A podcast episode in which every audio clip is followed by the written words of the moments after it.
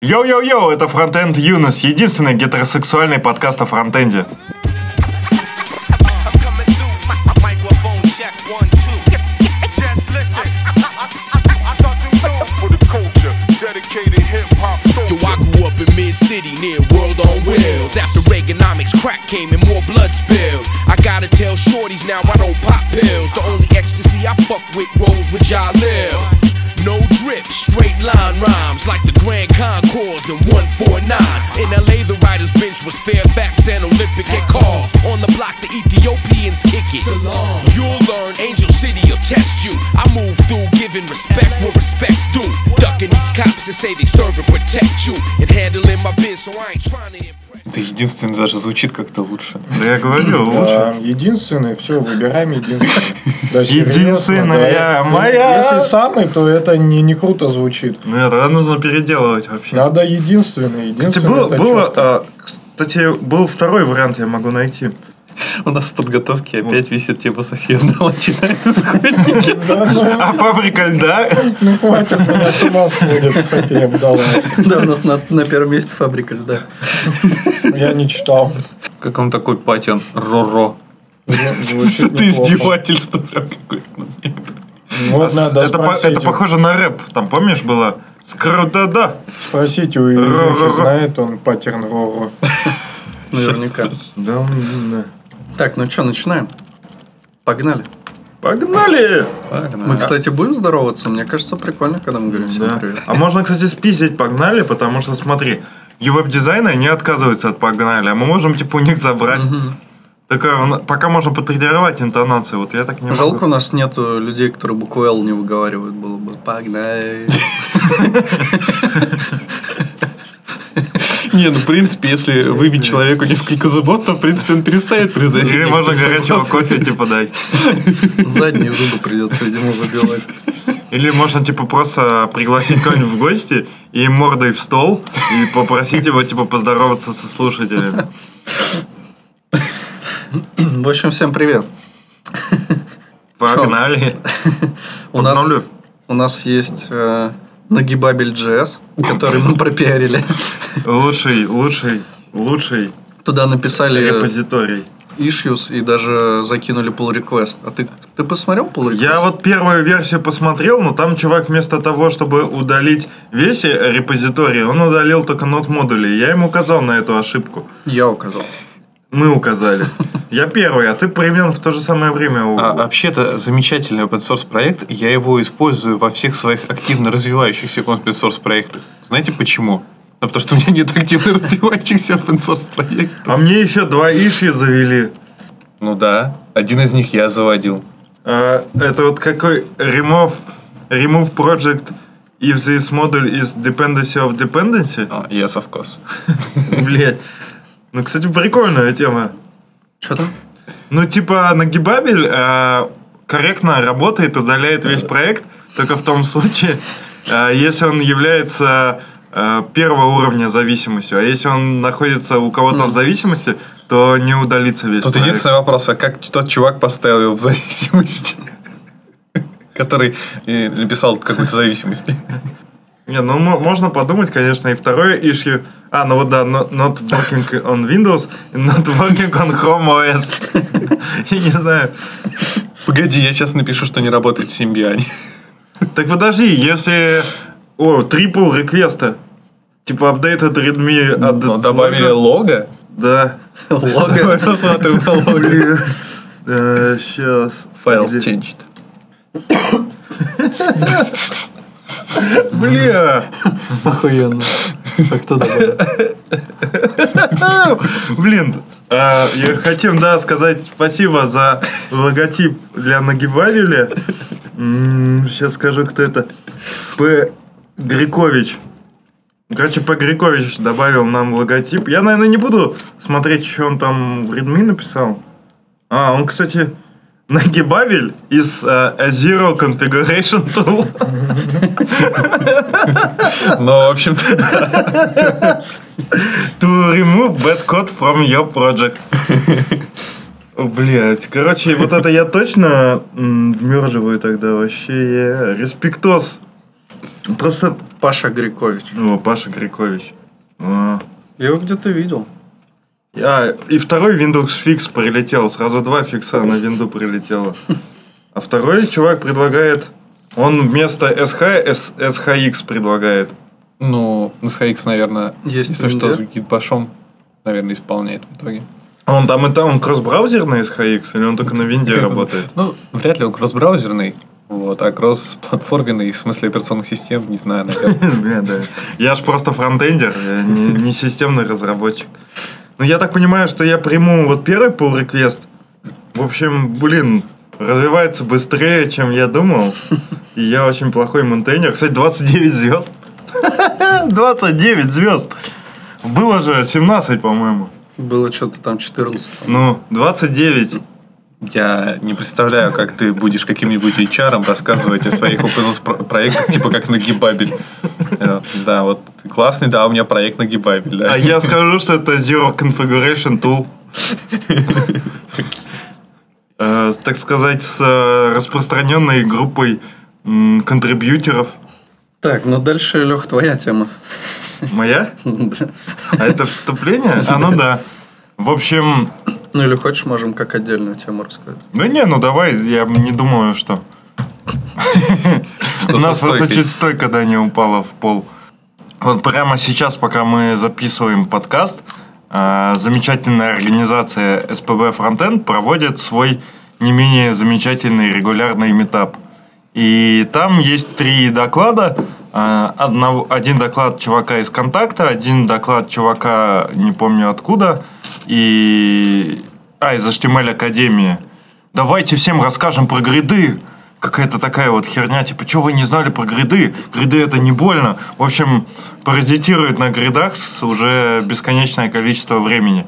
И третий доклад Визуализация аудио на JavaScript. и от кого? От Кати Трифоновой. От Кати Трифоновой. Но в анонсе э, ее назвали э, сейчас. А, на- она представилась как фронтенд-разработчик из одной финтех-компании. И вот это интересное явление, что люди почему-то не говорят зачастую, где они работают. И почему-то некоторые финтех-конторы э, именно люди называют, а некоторые скрывают. И вот, например, тот же Тиньков. Ну, на мой взгляд, в принципе, весьма спорная контора по репутации, но те, все, кто там работает, они стесняются. Они говорят, я работаю в Тинькове. Там, и, или в других банках, там в Альфа-Лабе, да, вот работает Зар Захаров. Вообще даже в голову не приходит. А некоторые люди такие, «Пф, типа в одной финтех-компании. Это очень распространенное явление, и мы вот э, обсуждали это с Андреем Мелеховым. И есть типа два варианта, почему люди так делают. Первое, потому что эту компанию могут не знать, а второе, есть э, такая фишка, что э, в России это название какое-то убогое, никто не знает эту компанию. В ней работает куча русских чуваков, а на самом деле эта компания работает под брендом какой-нибудь крутой британской компании, даже с известным названием, но им нельзя называть, чтобы не палиться. И поэтому говорят из одной финтех-компании. Плюс еще иногда бывает э, зашкварно, чем компания занимается. Тот же Форекс, бинарные опционы и тому подобное. Вот Андрей Мелехов опять же рассказывал, что когда были дебаты, как это, на Питер Джесси, да? Типизация динамически. А, ну да. Да, ди- динамическая типизация против статической типизации. Один из спикеров не хотел говорить, где он работает, хотя, в принципе, все знают, что он в бинарных опционах работает. Не знаю, я бы вот не стал бы работать в той компании, в которой бы э, я бы стеснялся или бы не хотел почему-то говорить. Ты постеснялся говорить, что ты работаешь э, в стрип-хаб, в стрип-хак какой-нибудь конторе? Да, в принципе, и нет, наверное. На самом деле, в этом же ничего такого нету. Ну, то есть, э, я считаю, что, в принципе, если один, если все происходит по согласию двух сторон и нету обмана, то это не так уж и плохо. И даже если тот же... Я даже ничего против ле- легализации проституции не имею. Это ты уже начал свою предвыборную кампанию. Да, да, да. Ну, то есть, если э, есть какой-то... Вот работать, э, быть фронтендером, э, в стриминг-сервисе для взрослых. Если есть вот же- женщины там и мужчины, которые работают в этом стриминг-сервисе, которые за деньги предлагают какие-то там интим-услуги. И все это ле- легально оформлено, за это платятся деньги, и процесс происходит к ним уважительно, и уважительно там к тем, кто смотрит этот стриминг, все как бы четко проходит, то ничего плохого в этом не вижу. Каждый выбирает свой путь жизни. Почему, не- почему не такой? Кто мы такие, чтобы их осуждать? А, У нас есть как минимум один донат, э, и он, скорее всего, от моего товарища, от э, Морба. И я вообще просил его задонатить нам 1% от своей зарплаты, но судя по количеству денег, которые он нам прислал, видимо, у него все не очень хорошо.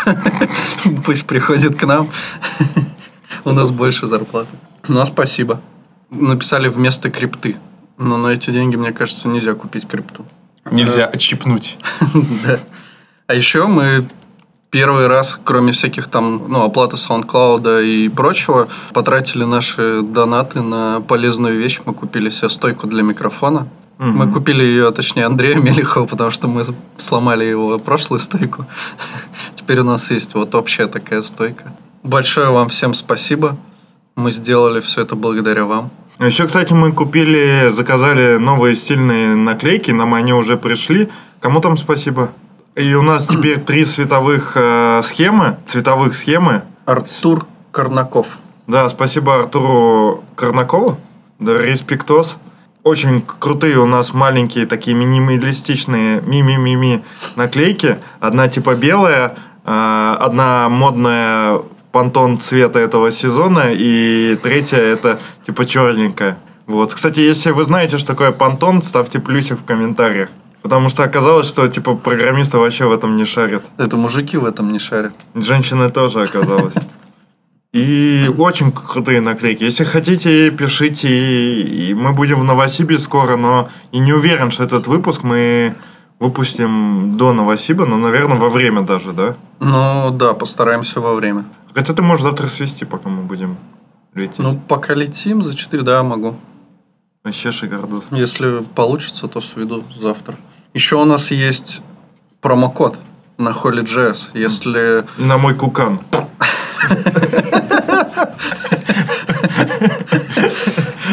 Отличная шутка.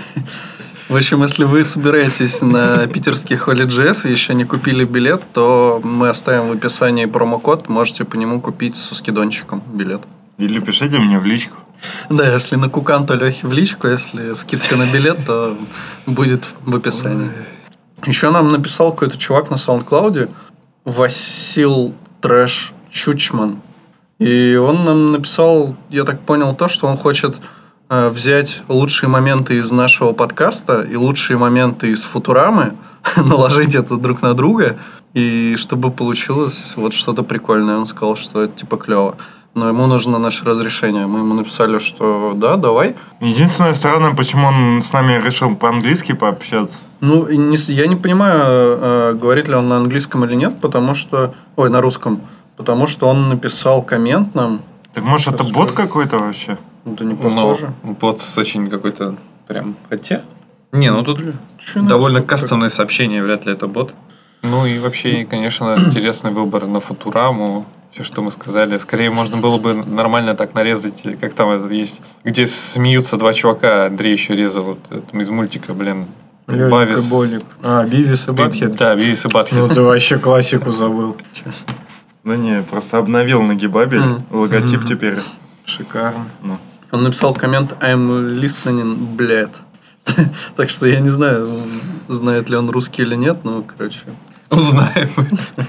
Я его спросил, говорит ли он по-русски, на всякий случай. А, а, кстати, так как-то странно получилось. У нас тут есть скриншот доната, но Без мне доната. кажется, мы не зачитывали его. Потому что там написано в конце Лен Сосич. Мне точно не засчитывали. Даешь больше двухчасовых около программистских угаров Отвратительные мужики от фронтенда Лен Сосич.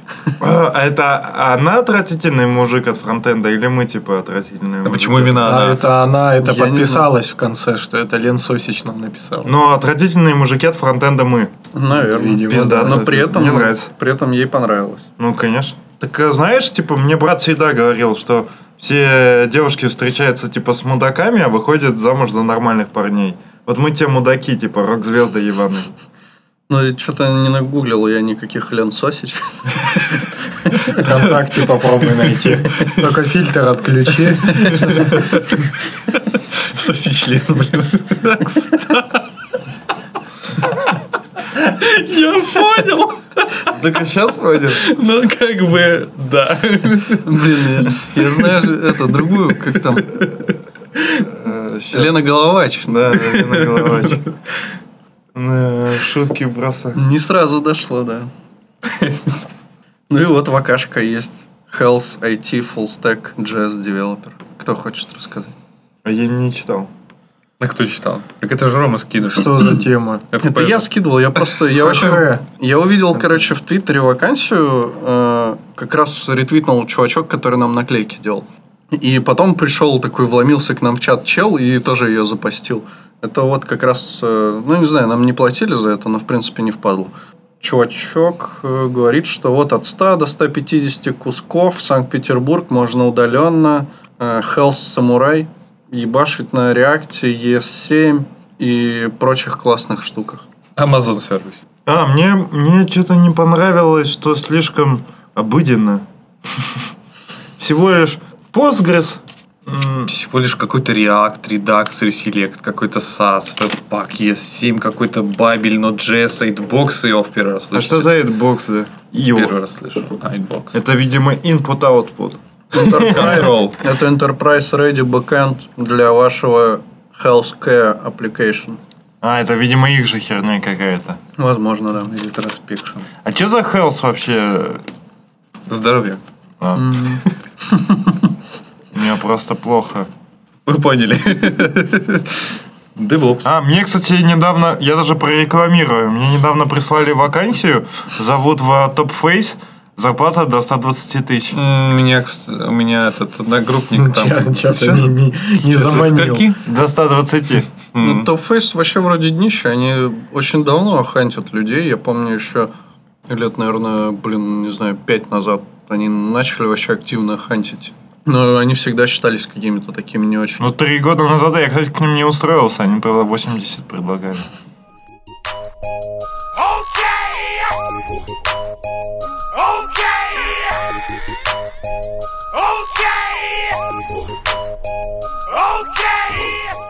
Я, кстати, прочитал статью про фабрику льда. О, расскажешь? Ну, могу А рассказать. что у нас за How Deep Are You Unit Test? Это про чувака, который пишет TDD. А почему что я, написал? типа, добавил... А, потому что, да, точнее. Ну, давай с фабрикой льда начнем. Это так романтично. Типа, Да. та- там Тает же было... Тает... Нет, не тает. Еще же, помните, у Стигмата была песня «Лед»? Не помнишь, Сань? За окошком тает вот этот. Это фабрика ебаный в рот.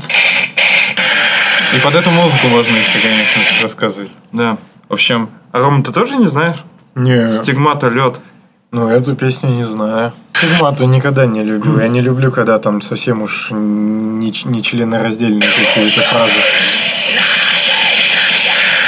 Ручей наших надежд, чего не разобрать. Который навеки разрушит лед. и пробегая сквозь ручей наших надежд на то, что JavaScript когда-то будет нормальным, вы можете воспользоваться охренительным паттерном, элегантным паттерном, как говорит автор статьи в современном JavaScript, это фабрика льда. В общем, как вы знаете, JavaScript это очень динамический язык, который э, своей динамикой может оторвать вам как э, Яйца. в том числе. Вот. И, к примеру, например, вы сделали какую-нибудь корзинку и хотите на клик на кнопки, на кнопку сделать так, чтобы в корзинку залетел новый товар. Корзинка с цветами? Корзинка с совсем чем угодно. С хуями. Не, у нас такой просто сортирный выпуск. А, Ну, допустим, с цветами, окей. Э, во- У тебя есть, короче, какой-нибудь э, класс карт, э, в который можно add добавить какой-то товар. Функция карт. в которой есть метод. А, И вроде бы как этот метод, он использует, у него сигна, ну не сигнатура, у него внутри в this db добавляется, пушится еще один товар. И ты такой, как начинающий JavaScript разработчик, создал себе новую корзину, и вызвав у него, ну, мет- ну, короче, используя конструктор newCard, вызываешь, и думаешь, что вот у тебя объектик, все хорошо, и ты берешь какую-нибудь кнопочку и навешиваешь на onClick прям этот метод card.add. Что происходит? Ну, там, видимо, наебнется немножко этот область видимости. Ну, здесь немножко сломается. Контекстный объект. Да. Он будет на все-таки не уже не этим, не этой самой картой. Ну, да. Вот. Это вот один из кейсов, в котором вам поможет охренительный паттерн. э, Фабрика льда! Да. Вот. Фабрика льда, по сути, оперирует одним инструментом, который, кстати, не все JavaScript-разработчики знают. Это то, что объекты в JavaScript можно, так, так сказать, замораживать. У- Object Freeze? да, у объекта есть такой да, э, метод в прототипе, как э, Object Freeze. Он позволяет вам делать все... Он создает новый объект, в котором каждое свойство по дескриптору становится неконфигурируемый, неудаляемый, ну, по-прежнему по-прежнему перечисляемый, вот, но смысл в том, что он становится не модифицируемым абсолютно никак. И чувак, э, в принципе, используя этот метод, э, создает методы, которые возвращают, например, нам вот этот самый карт, а, в котором он создает, например, вот этот самый DB, который он раньше клал в конструкторе в контекстный объект, и методом add product он добавлял именно в э, свойство контекстного объекта DB новый продукт. Он же в этом методе, внутри его, вот этого вот области видимости этого метода создает переменную DB, и когда он создает вот этот новый, новую карту, он возвращает как раз свойство DB из этого контекста объекта. Ну, естественно, он его возвращает, точнее, Object Freeze, а, передает в Object Freeze вот этот вот объект, а, и в объекте он как раз кладет этот, например, DB. Вот. А, ну, как- точнее, он кладет какой-нибудь типа метод add product, про- add, ну, добавить продукт, и этот add product добавляет вот в рамках вот этого вот области видимости вот этого метода типа create card добавляет вот именно в эту переменную э, какой-нибудь новый, но- новый продукт. А, почему Нихуя еще... Я не понял. Сейчас я пытаюсь вот еще раз сформулировать. Но вот представь, что... Я сейчас вернусь к этому, к примеру кода. С примером кода, конечно, становится проще. Сложно это объяснять прям. Ну вот у тебя есть метод make shopping cart, вот, в который ты передаешь типа базу данных. Мгм. Та, которая раньше, если посмотреть, как это сделано до паттерна, эта база данных, она инициализировалась прямо в конструкторе Мгм. этого- этой карты. Вот, сейчас э, shopping cart передается эта самая база данных, и на выход из этого метода make shopping cart возвращается замороженный объект object freeze с методами типа add cart. Вот. И этот метод add cart, он добавляет в этот передаваемый, э, передаваемую базу данных, вот как раз пушит вот этот про- продукт. Вот метод add product теперь делает именно это.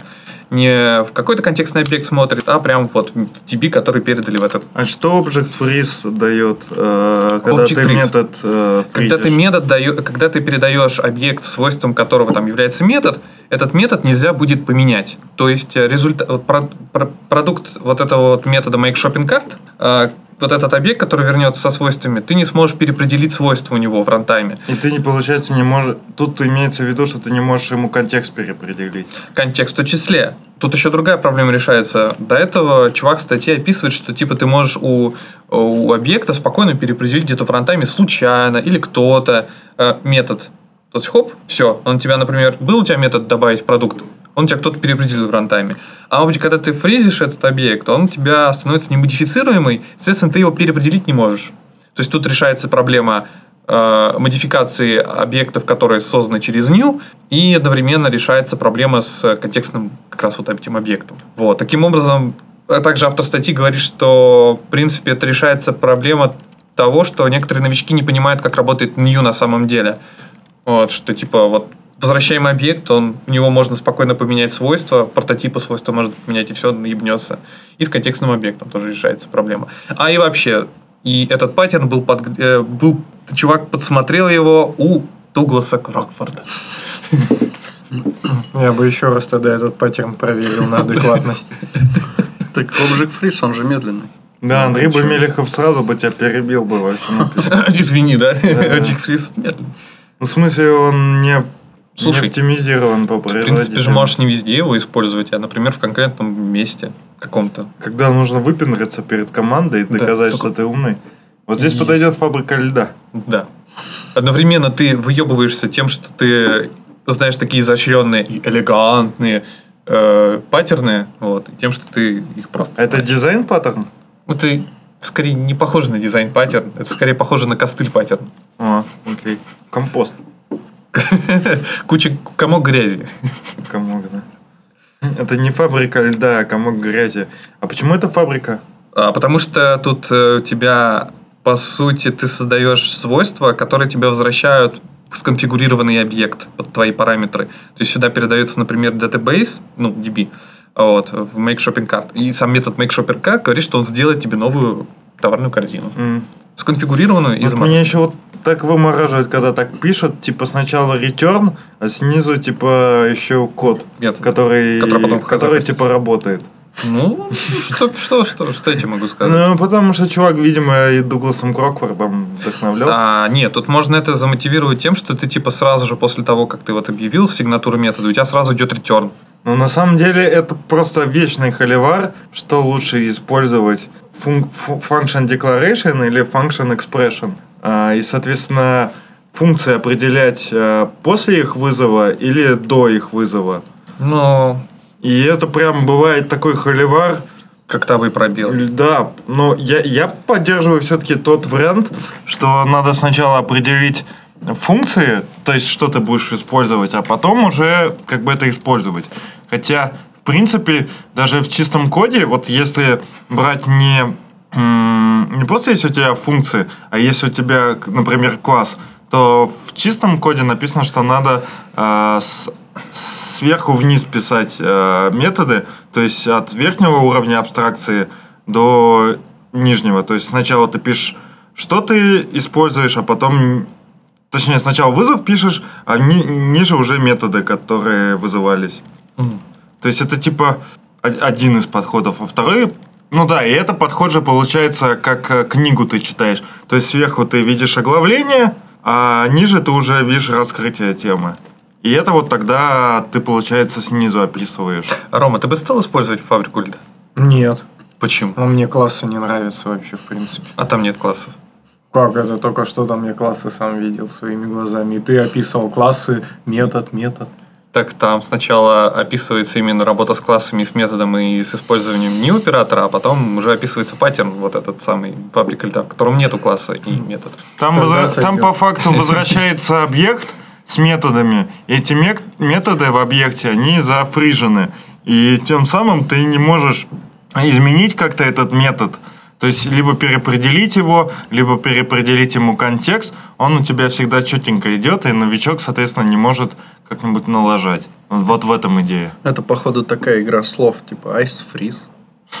Да, да. да, да. А единственное назначение это чтобы не ошибиться. Да. То есть э, никакой-то вот такой практической пользы нет от этого. Можно просто типизацию заюзать, и будет все хорошо. И без Object Freeze. Флоу. Да. Не, а Object Freeze не, тебе не поможет. Типизация. Типизация же не смотрит за тем, э, как ты... Ну, в типизации ты... Типизация... Если ты объекту укажешь какое-то свойство, если у него описан тип, что там не может быть других свойств, А, а, ну хотя переопределить свойства ты, наверное, можешь. ну, ты можешь да, определить сигнатуру этого метода, но ты переопределить его все равно сможешь. У тебя Ну да. может быть даже...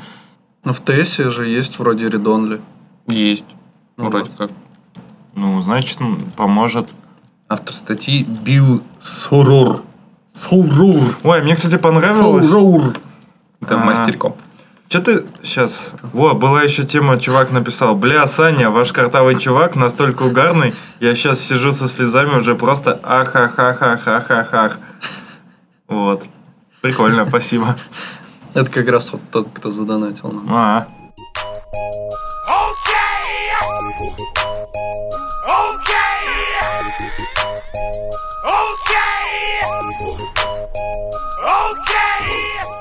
А где, кстати, моя тема про эффект Кры- Крыдингера, Шредингера? Ща. Вот она. Даннинга Крюгера. Да-да, а что ее А забыли-то? ты ее подготовил? Конечно, это же Википедия. Я ее сейчас утащил в подготовку, но она утащилась в продакшн.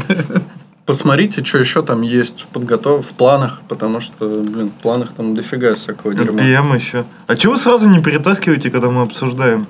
Вот вчера все что-то сидели, обсуждали все, не лень, кроме Трелла, но сегодня все акцентрировали внимание на Трелла. Ну, блин, Потому я, что у нас же подкаст идет. я свои задачи перенес.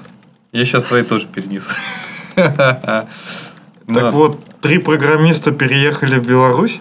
А почему я на этой теме, я даже не читал. Не знаю, но я читал. Рассказывай. Короче, на VC.ru, который Цукерберг позвонит, была статейка о том, что три чувака, программиста, переехали из разных городов э, в в Минск. Один там из Ростова, один из Новосиба, и третий не помню откуда.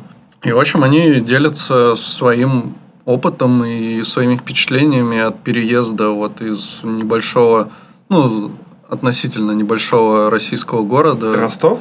Да. Че, нет, он большой? Большой. Ну, Ну, в смысле- России точно. Но он большой, но не такой большой, как другие большие города. Ну, больше, чем Минск, я думаю.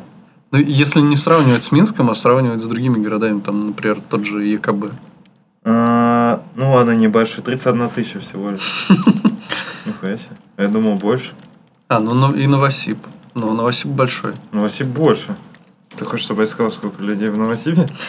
Сейчас. А, 1 миллион 602 тысячи. Ну вот, да. В общем, они рассказывают, что они переехали, и рассказывают, что им понравилось, что не понравилось, какие у них впечатления.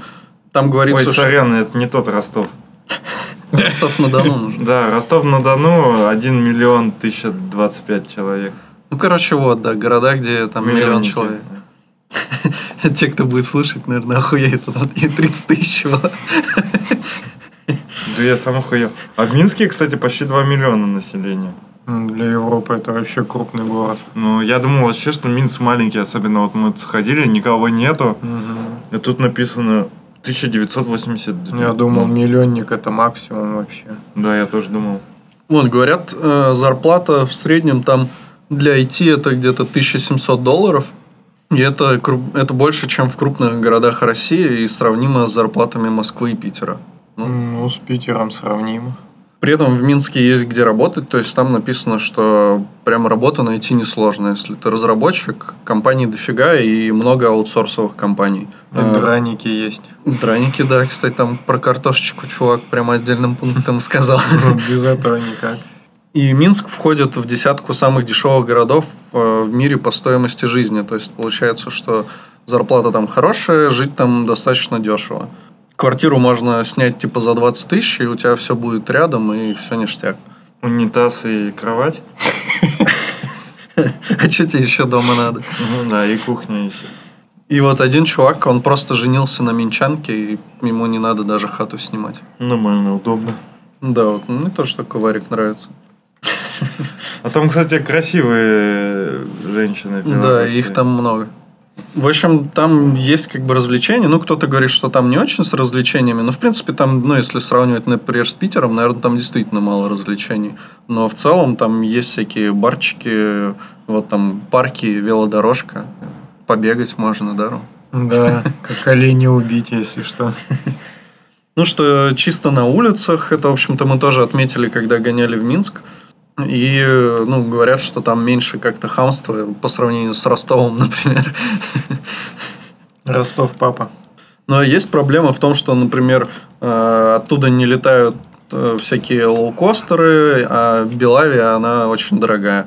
Ну, не очень дорогая, ну, типа дороже, Это, короче, хуйня полная. да? Потому что оттуда не летают, а летают из Вильнюса. А до Вильнюса там часа 2-4 ехать. Да, но там они пишут, что можно доехать, там, например, на автобусе или там Ну, на смысле, поезде. если сравнивать, например, с тем же Ростовом или Новосибом или Питером, Не, ну это да. то Не, ну с у нас Питером... тоже нихуя нету лоукостеров нормально. Ну, из Питера ты можешь в Европу добраться очень легко.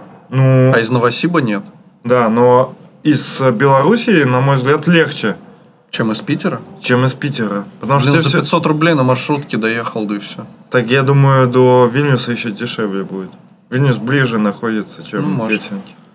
Вот, ну, погода там, типа, не очень, чуваки говорят, дождливое лето, затянутая зима, ну, это, наверное, как в Питере примерно. Говорят еще, что там есть сложности с государственной медициной, и нет проблем с частной медициной. Но я тоже слышал, что частная медицина там хорошая.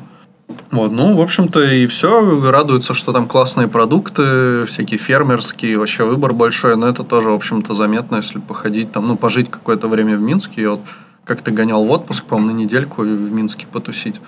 И тоже заметил, что там большой выбор вот, ну, прям классных таких небольших магазинчиков с кучей всяких прикольных продуктов. Из частного я, например, терпеть не могу российское сгущенное молоко, а из Беларуси нормас. Чё? Единственное, батька там концерты запрещает все время. Да, так- Фуд запретил какого-то вот вашего Так этого. Он какого-то мудака запретил. Я был. А, Джубили он запретил. Ну и правильно, нахуй Джубили. А что, батька слушает рэп? Не, ну да, вот это печально. Так он запретил из-за отсутствия... Таланты человека? Ну да, типа из-за отсутствия какого-то творческого... Ну, так у нас это могли бы назвать, что запрещаем, потому что нарушает наши скрепы там Да, да, какие-нибудь. да. Ну, это вот из той же оперы. Ну вот батьку надо другого им. Так тогда улицы чистыми не будут. И тогда цены такие не будут. И вот все, все плюсы, которые ты называл, без батьки, к сожалению, наверное, все. Да это так же думают и у нас.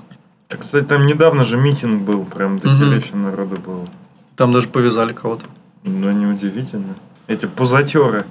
В общем, вот, если Или вы живете... бузатеры, да? Бузатер. Бузатеры, да.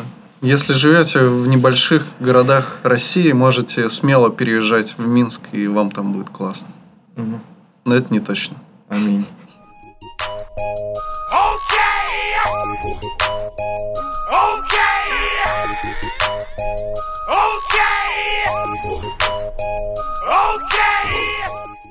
Эффект Ну, давай. Деннинга Крюгера. Данинга Крюгера. Фредди Мне- Крюгера. Мне нужно от- открыть э, Википедию. Да ты же мог бы это все открыть через Trello. А я просто в Твиттер зашел. Тоже ничего так. Скорость интернета. Сегодня, кстати, упал Телеграм, конечно. Да, кстати. всех, всех просто ты законтузила от отсутствия такого централизованного места для общения. Люди все сходили с ума, искали, куда и ткнуться. Блин, да, это реально жесть, потому что, ну, у меня Telegram стал вообще единственным, по сути, мессенджером, которым я пользуюсь. У меня нет ни слака, я в него даже залогиниться не смог, пока лежал Telegram. Ну, он как бы есть, но я не помню, как вообще я туда логинился. Ну, там, все, как бы скайп я уже тоже, у меня даже не установлен скайп, по-моему, Мгм. я забыл про него уже. Хрен его знает. Вот телега, ну, единственное, что вот Твиттер, я в Твиттер писал. Ну, я да, там, тоже ответил. Ну, Довольно для меня вот это вот такое, да, более живучее место, если что, для общения. Почему он прилег так на 4 часа? Ну да, там что-то 3 часа 10 минут, по-моему, писали. Было грустно без Телеграма. Надеюсь, что больше такого не повторится. Ну, И надеюсь, что нам его не заблочат, потому что эти три часа реально я переживал вообще. Нас тренируют просто перед блокировкой. Ну. И причем Роскомнадзор сразу написал, это не мы, это мы. Да-да-да. Короче, эффект Даннинга-Крюгера. Это метакогнитивное искажение, которое заключается в том, что люди, имеющие низкий уровень квалификации, делают ошибочные выводы, принимают неудачные решения и при этом не способны осознавать свою ошибку э, в силу низкого уровня своей квалификации. Это приводит к возникновению у них завышенных представлений о собственных способностях. В то время как действительно высококвалифицированные люди, наоборот, склонны занижать оценку своих способностей и страдать недостаточной уверенностью в своих силах, считая других более компетентными. Мы, кстати, как-то даже говорили об этом. Вот то, что когда ты спрашиваешь человека, насколько хорошо ты знаешь, там, например, JavaScript по десятибалльной шкале, чуваки, которые говорят, там, например, 8, они потом вообще такую дичь несут, когда ты им вопросы какие-то задаешь. Мгм. Ну да, это, это обратный от эффекта самозванца уже получается. Что, типа, когда ты чувствуешь, что ты слишком, ну не в смысле слишком, когда ты думаешь, что ты мало знаешь на самом-то деле, даже меньше, чем ты реально как бы оценишь себя в обратную сторону. А тут наоборот. Вот. И, соответственно, Джастин Крюгер и Дэвид Даннинг выдвинули эту теорию, И они ориентировались на высказывание Чарльза Дарвина, который сказал, что невежество чаще рождает уверенность, нежели знание. И Бертона Рассела, одно из неприятных свойств нашего времени состоит в том, что те, кто испытывают уверенность, глупцы, а те, кто обладает хоть каким-то воображением и пониманием, исполненные сомнений и нерешительности. Вот такие дела. И, соответственно, вот эти двое м, джентльменов, Джастин и Дэвид, они пришли к следующим выводам о том, что характерно для людей с низкой квалификацией. А, такие люди склонны переоценивать собственные умения, не способны адекватно оценивать действительно высокий уровень умений у других. Они не способны осознавать свою глубину своей компе- некомпетентности. После обучения у них появляется способность осознать уровень своей прежней некомпетентности. Такие дела. Лошары. Лошары, да. Вот. Но я считаю, что в действительности у нас много таких людей. Мгм. Ну, может, не супер много, но вот если процент набрать, но они точно есть. Я прям вообще хорошо представляю, что я не знаю. Меня поэтому вот и напрягают люди, которые прямо такие спецы, во всем уверенные, все у них круто. Лохи. Знаем мы таких. Мгм. Джек Арчибальд. А, Твой твой люби- любимчик во фраке. Во фраке? Во фраке. Ну что за фраг? Доктор Ашмайер. Не-не, ну только что обсуждали. Дуглас Крокфорд. А, Мне интересно, а как это вот так назвали эффект своими фамилиями, да? Они просто сидели там где-нибудь, кофе пили и такие выдвинули теорию. Ну, они выдвинули теорию на основе вот двух высказываний, которые я говорил. Затем они в институте провели исследования.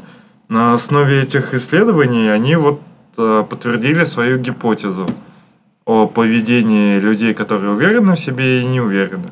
Прикольно. Ну, а так это исходит все из той же оперы, что есть такое высказывание, типа, чем больше Женщину я... мы любим, тем меньше мы нравимся, чем меньше нравимся мы ей.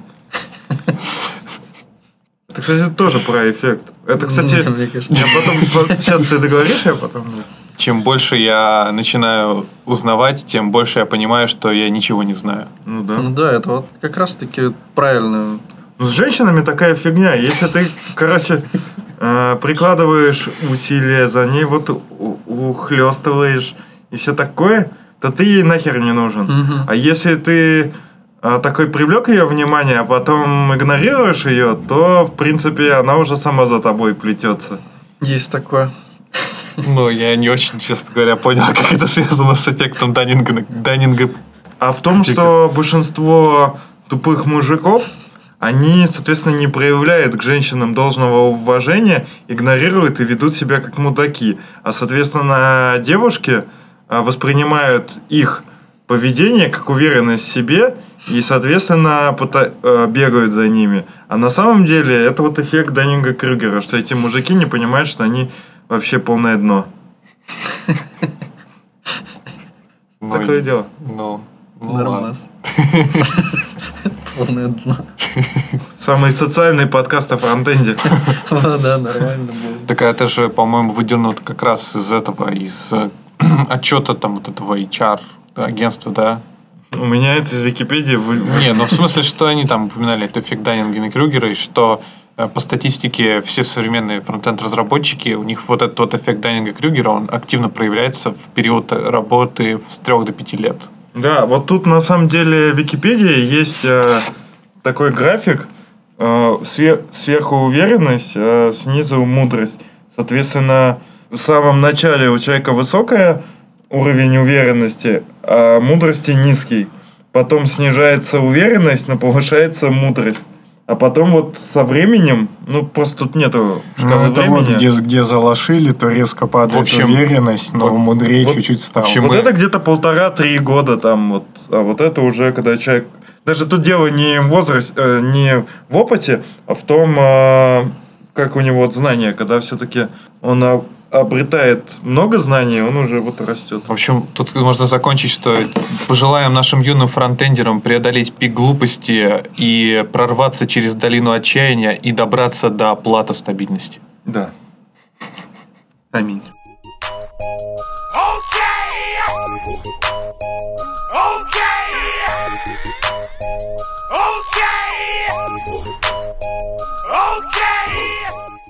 Леш, опять следующая твоя тема. How deep are you unit tests? Может, ты расскажешь, а я типа подсоединюсь? Когда по, по скайпу мне позвонишь. Могу, кстати. Я просто не, не Я читал. тоже. Ну ладно. Ну, я могу... Ну, могу я тогда начать, Давай. раз уж такое дело. Давай. Ну, я тоже же не читал. Есть какая-то тема. Насколько ты глубоко в юнит-тестах? Не, ну я хотя бы, я знаю, о чем статья, и читал первый абзац из двух. Короче, а, Это, это про то, э, Да. что типа чувак, который ТДД не Не пишет. ТДД. короче, да, вышла сенсация, шок, шокирующая новость, что чувак, который пропагандировал ТДД, отвечая на Stack Overflow, как глубоко стоит покрывать э, ваши тесты, ваш код тестами, ответил, что в принципе можно особо не париться. И все такие, вот, чувак, который пропагандирует ТДД, говорит, что не надо писать тесты, все, значит, ТДД говно, а на самом деле там вырвали его фразу из контекста, и по сути дела, э, из того, что я прочитал, он говорил о том, что э, стоит покры- поскольку нам, как разработчикам, платят за код и за фичи, а не за покрытие тестами, то мы должны не упарываться э, в тестировании кода, а покрывать только э, минимально нужный функционал. То есть так, чтобы код работал стабильно. И, соответственно, он говорит, что у него эти требования немножко завышены. И плюс он говорит о том, что есть э, разница, когда ты пишешь э, там для себя код, его можно не покрывать тестами. И вот к этому при- э, прицепились.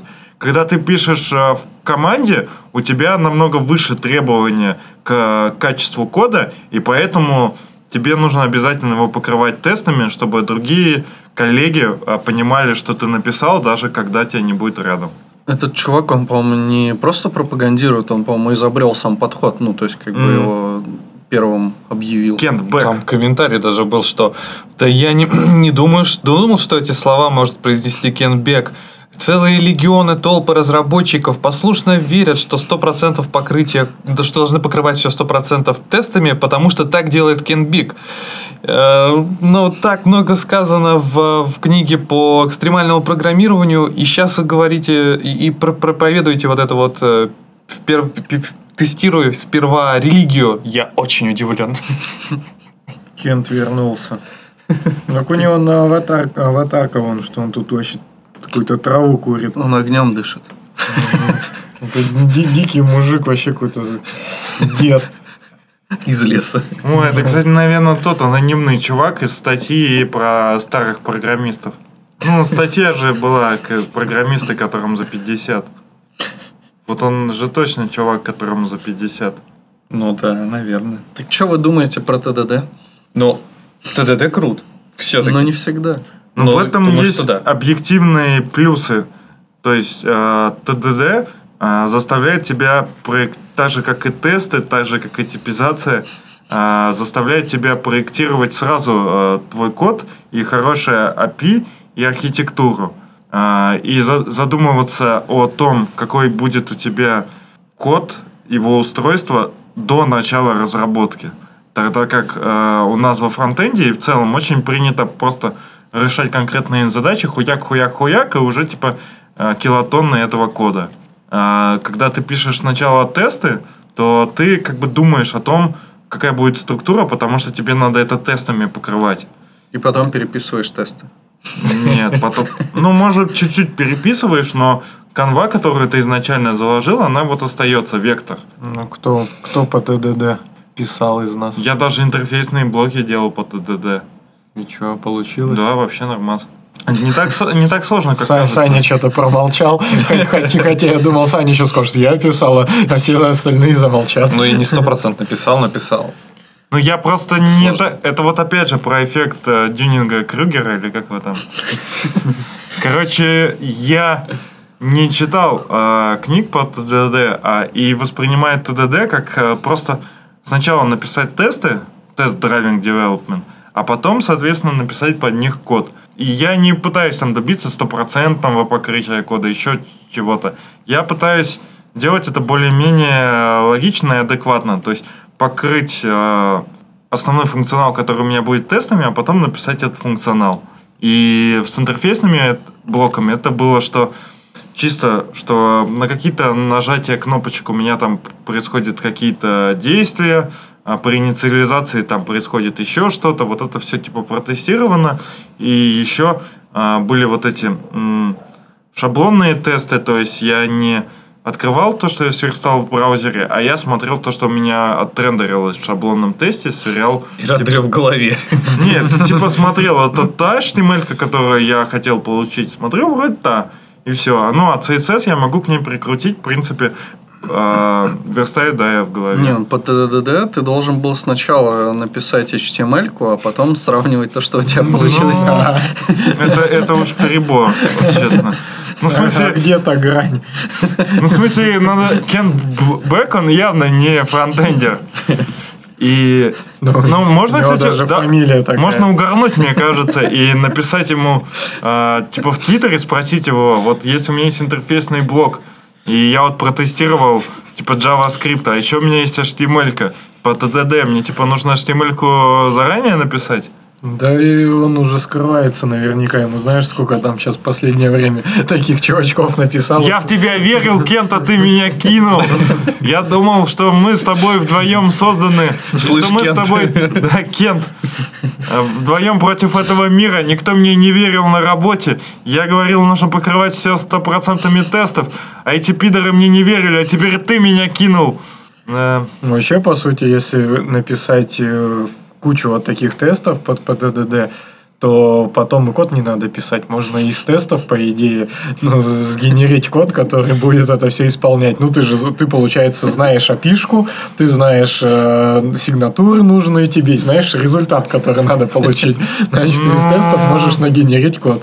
Тут должна быть вторая составляющая. То, что генерит код, должно э, знать не только, что оно должно на выход давать, но как ей взаимодействовать э, с источником данных. Ну, вот если у тебя есть фреймворк, как ты как раз описывал, ты же для определенной технологии описывал, где ты там шаблонные тесты писал, то вот этот фреймворк у тебя есть, и эта тулза как раз можно ее научить, что вот тебе тесты, э, вот тебе ну, фреймворк, о котором она знает, да, и в ее терминах, в, тем, в тех терминах, которыми оперирует фреймворк, вот напиши логику.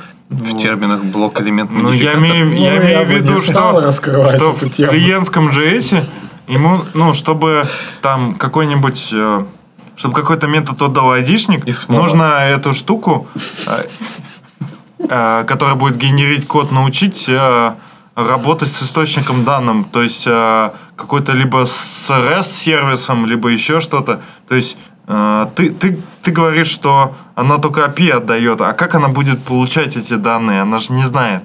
Генератор, он не Надо знает. написать такой генератор, чтобы знал все. Ну, в смысле, не знает. Ему все пришло же откуда-то сверху, и все. В смысле, те- тесты по факту, они тестируют только выход и там мокают что-то. А Ну, мокают вот живые данные. Ну, вот все, что ты тестами покрыл, то и пришло. Вот у тебя есть, по сути, тебе нужно написать компонент, да? Ты такой взял, на- написал на него тесты на этот компонент, ну, если мы уйдем от бэма, вернемся к реакту, ну, или там наоборот, да, то вот у тебя компонент, React, да, э, типа батон, который он клик, должен там что-то сделать. Ты написал все тесты, э, в которых ты говоришь, вот он, он клик, когда произойдет, то там выведи алерт. И все, и он, он такой сделает он клик, там какой-нибудь создаст функцию, которая вызовет, и там алерт внутри. М, А Ну, вдруг, а вдруг вроде, ты Вроде норм. А, вдруг, давай так. А, представляешь, что у тебя вот этот вот а, месседж, который э, ты, ну, как бы пытаешься в Windows отправить, он где-то у тебя есть какой-то приватный метод, который делает AJAX запрос раз, AJAX запрос 2, AJAX запрос 3, делает какое-то вычисление, отправляет это на какой-то другой суперсервер, который считает хэш, а вдруг это биткоин, какая-то майнилка, который тебе считает хэш и возвращает этот скомпьютерный хэ- ком- скомпьютированный хэш. Ты будешь э, как говорить тесту, как ему написать реализацию э, генерации хэш-токена биткоина. Который Да. ты сделаешь алерт, заалертишь просто. У тебя вроде бы просто один alert message а хэша, но как бы само, сам алгоритм, как тебе будет этот тест писать? Да хэш же не будет делать мой компонент, он же его где-то там внешне, как я понял, получит. Ну, да, так не Ну нужно вот. же тестировать. Ну Мне- да. Мы же про юнит-тесты говорим. про юнит-тесты, окей. А про, про юнит-тесты? Да. Вы сейчас про компонент говорите. Да, Ну. юнит-тесты, компоненты.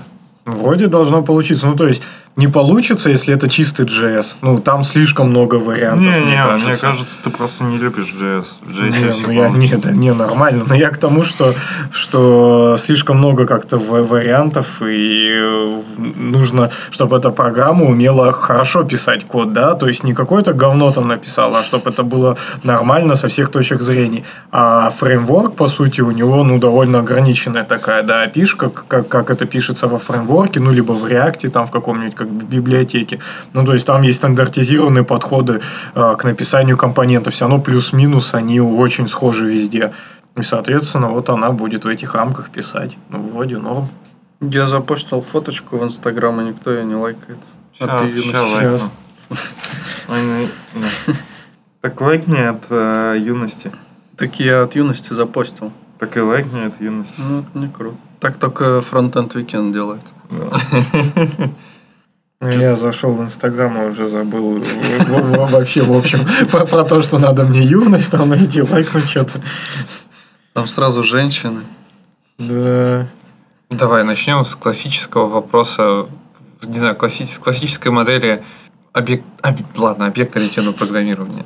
Все-таки. А, представляешь, что у тебя есть э, самый базовый, самый простейший стек. Ну, не знает, что такое стек. Ну, давай еще. Стека есть методы. Понятное дело, push и pop. Пусть будет. Ну вот, метод push, он добавляет в структуру данных дополнительный элемент, сверху кладет, а Мгм. pop вынимает последний. Мгм. Как ты будешь это покрывать тестами? Бля, да хер его знает, как я буду это покрывать тестами. Я ж не про это рассказываю. В смысле, ну задаешь массив каких-нибудь данных, туда какой-нибудь еще фейковый что-нибудь. Ну, массив это у пушишь. тебя же реализация. Ну, Но можно и не массив. Если мы рассматриваем какой-нибудь другой язык, там можно, например... а, ну, ну, нет, не суть, опять-таки, ну, просто чтобы ты, ты, ты можешь, например, э, на связанный список сделать. Или массив. Короче, список. Или У тебя по-разному. есть какой-нибудь Как список? тест, как тест будет писать реализацию. У него масса, у него миллиард вариантов, как сделать один и тот же выход. Не, я вообще не топил за генерацию кода из теста. Нет, так я и говорю, что когда это чистый какой-то JS, то там масса вариантов. А когда это фреймворк, Что то ты понимаешь, не масса. что ты, Ты что ты понимаешь, что ты понимаешь под чистым JS? Вот просто обычный JavaScript, ну типа э, скрипт, который тебе прилетел, и вот ты начинаешь там к дому напрямую обращаться и всем этим жонглировать, писать свои функции там и так далее. Э, Погоди, это чистый JS? Ну, В смысле, какой это грязный JS. Ну, типа, да, он общается. Ну, Это, я- кстати, за то, что я топлю, это вообще не JS. А, ну не, ну окей, ну без разницы, я просто пример, потому что Это мы про- API. Ну понятно, но я мы про компоненту Смотри, просто а, говорили. метод, который принимает а, REST параметрами числа, да, а, возвращая, допустим, массив, в котором находятся все эти числа. Мгм. Смотри, можно сделать Ну абсолютно по-разному. вот это точно легко. А, ну, в смысле, ты написал тест на то, что у тебя есть REST параметр, да, Мгм. и что у тебя эти REST параметры возвращаются в массиве, да? Мгм. Ну, то есть все эти параметры запакованы в массив. Мгм. А у тебя тест э, каким образом напишет код? Ну, в смысле, вот ему известная опишка, как, как это нужно писать, он так и напишет. А ничего, что, например, можно взять и сделать... Понятно, что можно запушить их всех по одному, да? Ты можешь, ну, ты можешь сделать это таким образом, что у тебя получается... мож- я сейчас другое, ин-вариант придумаю реализации этого Ну, кода. аркс Что ты ты можешь туда сделать... положишь и все. А? Ну, аркс ты положишь в массив и просто через Можно, можно, и можно, всё. можно Не, ну это понятное дело, это скорее... Так я про то не- и говорю, что вариантов миллиард. Просто эта машина, и она должна это делать оптимально, и в этом загвоздка и оптимально, она сможет в фреймворке это сделать. Да нигде а она здесь... не сделает оптимально. Не, ну понятно, Всё, что не лучше, чем автоматически- человек. А, кто-нибудь из вас FrontPage ем пользовался? Я пользовался, да, кстати. Помнишь Я код, который, который он Но я тогда был не способен. Но я, в общем, смотрел Muse не так давно, ну там типа года 4 назад. И вот Muse там вообще полное дерьмище. А FrontPage там, наверное, совсем Я пользовался. Dreamweaver. Да. Вот там вообще полный Ну пиздец. Muse, FrontPage, FrontPage вообще отдыхает по сравнению с Dreamweaver. Там просто буквально табличку сделал, двинул чуть, и там все уже абсолюты, блядь, все полетело. Куча килотонны этого кода.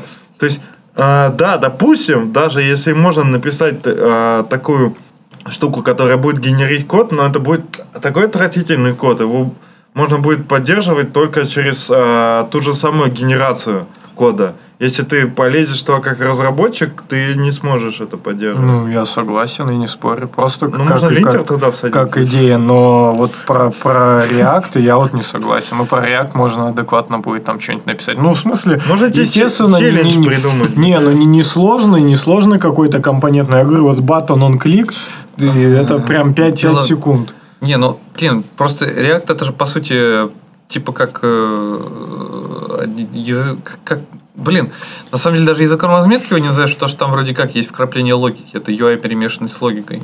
Мне кажется, это все- всегда, короче, когда чувак набрасывает, и ты с ним полностью не согласен, язык разума говорит, что вот точно нет, а доказательной базы еще не хватает.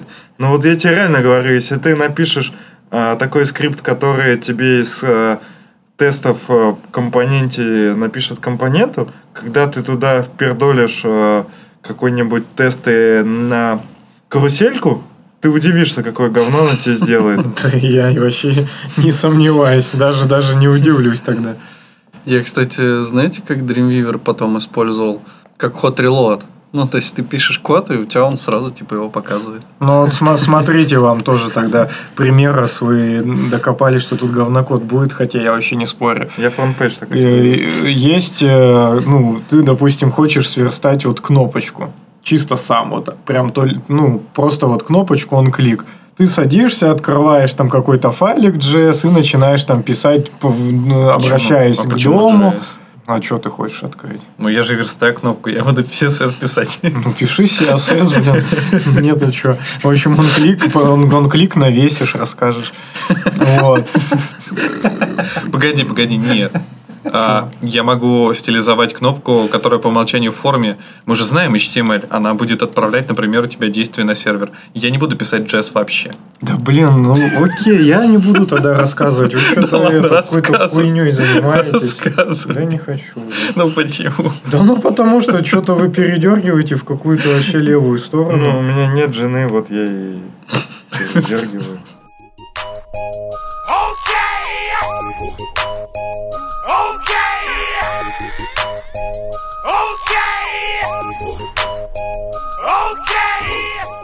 Кто такой Никита Прокопенко? Это чувак, который создатель Фирокод, М. который активно А, это ж пишет твоя на- тема, на Саня. Расскажи про CSS GraphQL и пойдем домой. В общем, Максим Зверев скинул мне ссылочку. Репозиторий называется CSS in GQL. То есть это CSS в GraphQL. А, И, в общем-то, это такая библиотека, она чем-то похожа на CSS in JS, только ну, я не, не сильно знаком с GraphQL, поэтому мне будет сложно как-то это в терминах э, нормально рассказать.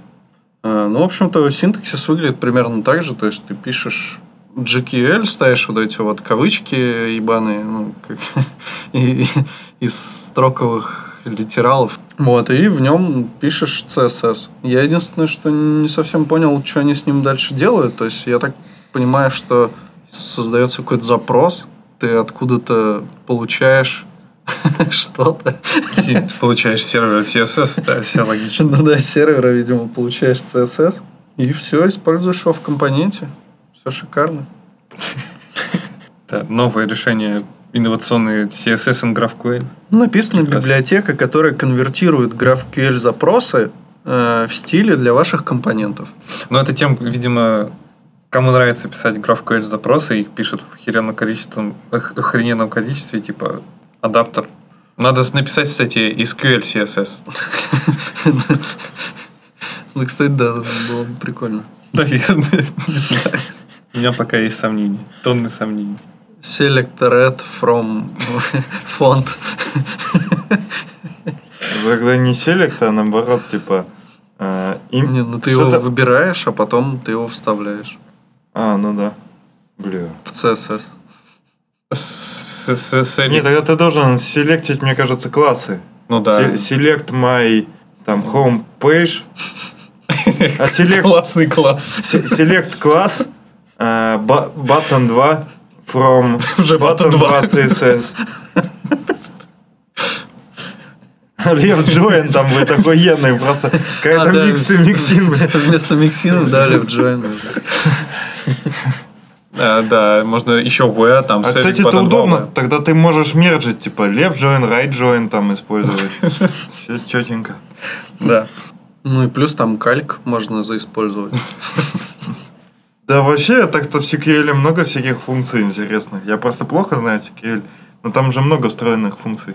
Ну, да. Блин, ну выглядит это люто на самом деле. И CSS можно будет в баске тогда хранить. Удобно будет. Можно прямо в каком-нибудь Как в этом... Битриксе. а, мон- а, не как это... Как это... а, блин, забыл. Не Mongo, а те, которые находятся прямо в браузере. А, Индекс от DB. Ну вот индекс DB, например. да, нормально. В local storage можно хранить. Да? Лучшие паттерны 2018 Храни базу данных в local storage. Ну, реально, можно как-нибудь так рас- распиарить эту тему и прийти на какую-нибудь конфу. И JavaScript сообщество, оно ведь может и сглотнуть это все на самом деле и подумать, что это круто. А было бы, кстати, прикольно сделать фейковый доклад, прогнать его, чтобы никто не понял, и потом рассказать его, и все охренели. А потом едете со вторым, что как типа сообщество ведется на всякое дерьмо. А, мне кажется, со всякими решениями... Не, не, не CSS and JS, но с каким-то решением стопудов такое уже было. Можно так э, какой-нибудь фреймворк пропиарить. Приезжаешь на конфу, вот ты говоришь, я написал фреймворк, называется Small? Big. И в нем есть все, что вам нужно. В нем все так классно, вам не нужна архитектура, вы просто создаете файлы. Потому что архитектура уже заложена. А у этого же был у Симоненко как раз доклад. Ну, где он вначале говорил, правда, он слишком переигрывал, сразу было понятно, что он врет, но он рассказывал, что вот появилась модная технология, она быстрее, проще, интересней, чем вот все остальные, а потом говорит, что типа нет ее. Нужно только очень много всякого дерьма накидать в репозиторий в какой-нибудь, чтобы оно не поднималось. Ну что, все? Да, наверное, да? Погнали? Погнали? Там Навальный уже почти целый час вещает. Блин. Полчаса. Все пропустили. Блин, мы можем одновременно с Навальным выходить и типа соревноваться, кто. Перетаскивать его аудиторию к себе. А что ты ж? Чё-то ж? Чё ты ж? Чё-то ж. Алексей Чё-то ж. Всем пока. Пока. Пока.